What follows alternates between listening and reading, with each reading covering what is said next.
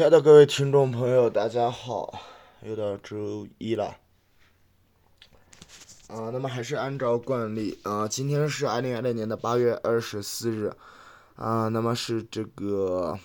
Double Sevens Festival，也就是七夕节。那么七夕节应该是算为这个中国的一个传统的节日，那么又名七巧节。七巧节或者是七节诞，那么这个节日是始于汉朝时期，那么是流行于中国及其汉文化圈内诸国的这么一个传统文化节日。相传于农历的七月七日夜，或者是七月六日夜呢，妇女在庭院呢向织女星祈求知巧，故名为乞巧。那么它的起源是对自然的崇拜，以及对妇女穿针乞巧，后被赋予了牛郎织女的传说，而使其成为象征爱情的这么一个节日。那么也预借助今天的这个节日呢，预祝各位听众朋友七夕快乐。好的，那么又到了周一，那么周一呢，按照我们的这个计划呢，是要继续给大家介绍这个诺贝尔物理学奖的历年得主。废话不多说，上一期节目我们已经介绍到了二零一啊不，这个一九一五年呢已经介绍完了。那么一九一六年呢是。被推迟或者没有发放，那么直接跳到隔一年跳到这个一七年。一九一七年的获奖者呢是来自英国的爱丁堡大学，他因发现了元素的特征伦琴辐射啊而得奖。那么是这位查尔斯格洛夫巴克拉。一九一八年呢是来自德国柏林大学的马克思普朗克，那么这个是一个非常厉害的物理学家。那么他是因对啊量子的发现而推动了物理学的发展而得奖。一九一九年呢是来自德国的格勒夫斯瓦尔的大学的约翰尼斯斯塔克。那么他是发现了极隧道射线的多普勒效应以及电场作用下的谱线的分裂现象而得奖。一九二零年是来自瑞士的国际计量局，也就是 Barrow International Dis。Pauses and measures，啊，那么是这个位于法国的这个国际计量局啊，不过它国籍是瑞士的这个夏尔爱德华纪小姆，他因推动物理学的精密测量的有关这个镍钢合金的反常现象的发现而得奖。二零一九二一年呢是德国的啊，那么这一年的话就是应该是被大多数这个听众朋友所熟知的阿尔伯特爱因斯坦。当时他是属于威廉皇家物理研究所，啊，也就是现在的马克思普朗克物理研究所，啊，位于德国的这个机构。那么，啊，当时主要是颁给他对物理理论物理研究的成就，也就是特别是这个光电效应定律的发现而得奖。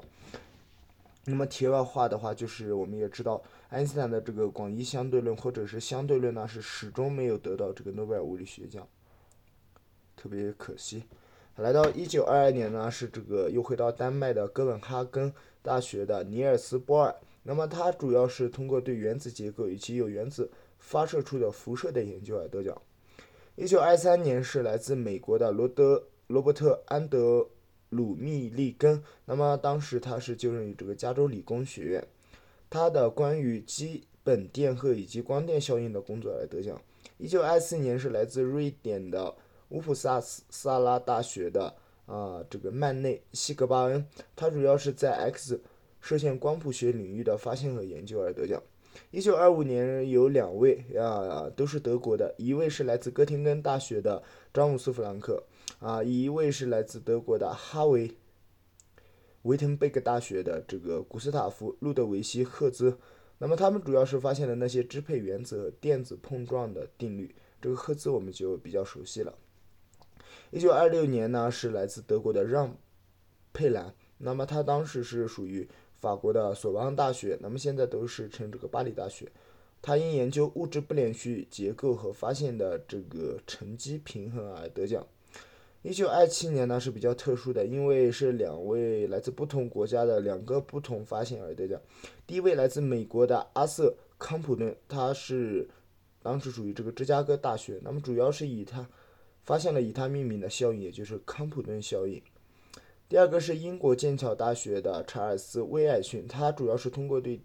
水蒸气的凝结来实现带电啊电荷的带电荷的粒子的轨迹的方法而得奖。一九二八年是来自英国的欧文啊，这个查理查森，他当时属于英国的伦敦大学，主要是他对热离子现象的研究，特别是发现了以他名字命名的定律，也就是这个查理森定律。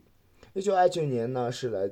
是因为发现电子的波动性而得奖的法国的这个索邦大学亨利庞加莱研究院啊，同样是这个巴黎大学的，现在的巴黎大学是这个路易布德罗伊公爵。一九三零年呢是啊这个，哎我不知道，我之前没有注意到，来到了印度，他是不是第一个获得诺贝尔物理学奖的这个？怎么说呢？啊，亚洲的学者呢？啊，我觉得应该是的吧。那么是印度的这么一位，一三零年的啊，他当时是这个印度的加尔各答大学，加尔各答大学在印度是特别出名的。啊，他的名字叫有点长啊，叫这个钱德拉塞卡拉啊，这个文卡塔拉曼。那么他主要是对光的散射的研究，以及啊发现了以他命名的效应，也就是拉曼效应。那么三二年又回到了欧洲，德国的莱比锡大学的啊这个特别有名的海森堡，也就是维也纳海森堡，他主要是创立了量子力学以及由此导致的氢的同位啊这个同异形体同素异形体的发现。一九三三年同样是两个欧洲的国家，一个是奥地利，一个是英国。奥地利的这位的特别有名，薛定谔；英国这个也不赖，这个是狄拉克。当时。啊，这个薛定谔是在德国的柏林大学，狄拉克则是在英国的剑桥大学。他们共同发现了以原子理论的新的这种多场的形式，即量子力学的基本方程——薛定谔方程和狄拉克方程。三四年还是隔了一年，那么到三五年呢？是英国的詹姆斯·查威啊，查德威克啊，他当时属于这个英国的利物浦大学，他主要是发现了中子而得奖。一九三六年呢，是有两位。不同国家的两位科学家的不同研究来得奖。第一位来自奥地利的这个因斯布鲁克大学的维克托呃弗朗西斯赫斯，那么他主要是发现了宇宙辐射。第二个是美国的加州理工学院的卡尔戴维安德森，主要是发现了正电子。一九三七年，同样是两个不同国家的两位科学家的同一发现，他们主要是发现了有关电子被晶体衍射现象的实验的发现。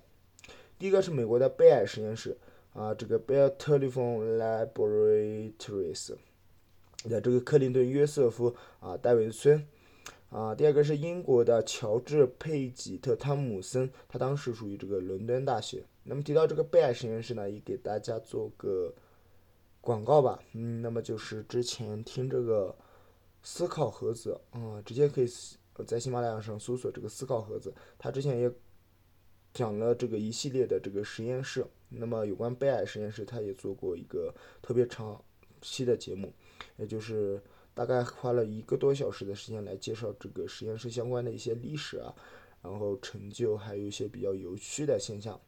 特别有意思，推荐大家可以去听一下。那么来到三八年呢，是呃又到这个意大利，意大利的这个恩里奇费米，费米的话特别有名啊。他当时是属于意大利的罗马大学，他主要是证明了可用中速辐射照电而产生的新的放射性元素的存在，以及有关慢中子引发的核反应的发现。A 九三九年是美国的欧内斯特劳伦斯，他当时处于加州大学的伯克利分校。那么它主要是对回旋加速器的发明和发展呢，由此获得了有关人工放射性元素的研究成果。一九四三年又是美国的。啊，这一位奥托施恩施特恩，他主要是当时是卡耐基理工学院，也就是现在的卡耐基梅隆大学。他主要是对分子数方法的发展以及有关这个质子磁矩研究的发现而得奖。然后来到一九四四年，是美国的伊西多埃萨克拉比啊，他当时属于哥伦比亚大学，他用共振的方法记录了核的这种磁属性。四五年回到了欧洲，奥地利的。沃尔夫冈·泡利，泡利特别有名啊，有这个什么泡利不相容原理嘛。那么他当时属于普林斯顿大学，呃，颁奖的原因是发现了不相容原理，也就是称为这个泡利原理或者泡利不相容原理。一九四六年是美国的伯西·布里奇曼，他当时属于哈佛大学，主要是发现了超高压的装备用于在高压物理学领域做出了重要的发现。四七年是英国他当时属于这个科学与工业研究部，也就是 Department of Scientific and Industrial Research，嗯，是这个爱德华·维克托啊，这个阿普尔顿，他当时是对高层大气的物理学的研究，特别是对呃所谓的这个阿普顿层的发现。一九四八年是英国的。帕特里克·布莱克特啊，他当时是属于维克多大学，也就是今天的曼彻斯特大学。他由于改进了威尔逊云雾式方法，由此在核物理宇宙射线的领域的发现而得奖。一九四九年又回到了第二次回到亚洲，那么是日本的这个汤川秀树，他当时属于京都帝国大学，就现在的京都大学啊和哥伦比亚大学啊两个都属于。那么他主要是对核作用力研究理论的基础，从而预言了介子的存在，得奖。来到一九五零年呢，是英国的这个塞西尔·弗兰弗兰克·鲍威尔，鲍威尔特别有名啊，因为他当时属于这个布里斯顿大学，他主要是发现研究核过程中的照相方法，以及基于该方法有关介子的研究发现。那么也可以发现，四九年这两个是有点联系的。没有四九年的这个，嗯，日本的这个汤川秀树的发现，就不可能有五零年英国的这一位获得诺贝尔物理学奖。五一年呢是有两位不同国家的，一个是英国的，一个是爱尔兰。第一个是约翰道夫拉斯克罗克洛夫，他当时属于英国原子能研究院 （Atomic Energy Research Establishment）。啊，那么第二位是爱尔兰的这个欧内斯特沃夫。啊，他当时属于这个都柏林圣三一大学，啊，位于这个爱尔兰。他们共同因在人工加速原子产生，啊，原子的这种核战变的这个方面而产生了这个开创性的工作而得奖。一九五二年呢，是两位美国的科学家，那么是斯坦福大学的弗里克斯布洛克和哈佛大学的爱德华米尔斯波塞尔。啊，那么他们发展出了用于核磁精密测量的新方法，并呃凭借此所得的研究成果而得奖。一九五三年呢，是回到荷兰的弗里茨塞尼克，呃，他当时属于荷兰的格罗尼根大学，他对这个相称法的证实，特别是发现了相称显微镜而得奖。一九五四年又是两位。啊，第一位是英国的马克思·波恩，他当时属于爱丁堡大学，主要是在量子力学领域的基础研究，特别是他对波函数的统计学的解释而得奖。呃，德国的瓦尔特·伯纳啊，伯特，他则属于海德堡大学啊和马克思·普朗克研医学研究院。那么主要是符合法医次呃方法所获得的研究成果，嗯而得奖。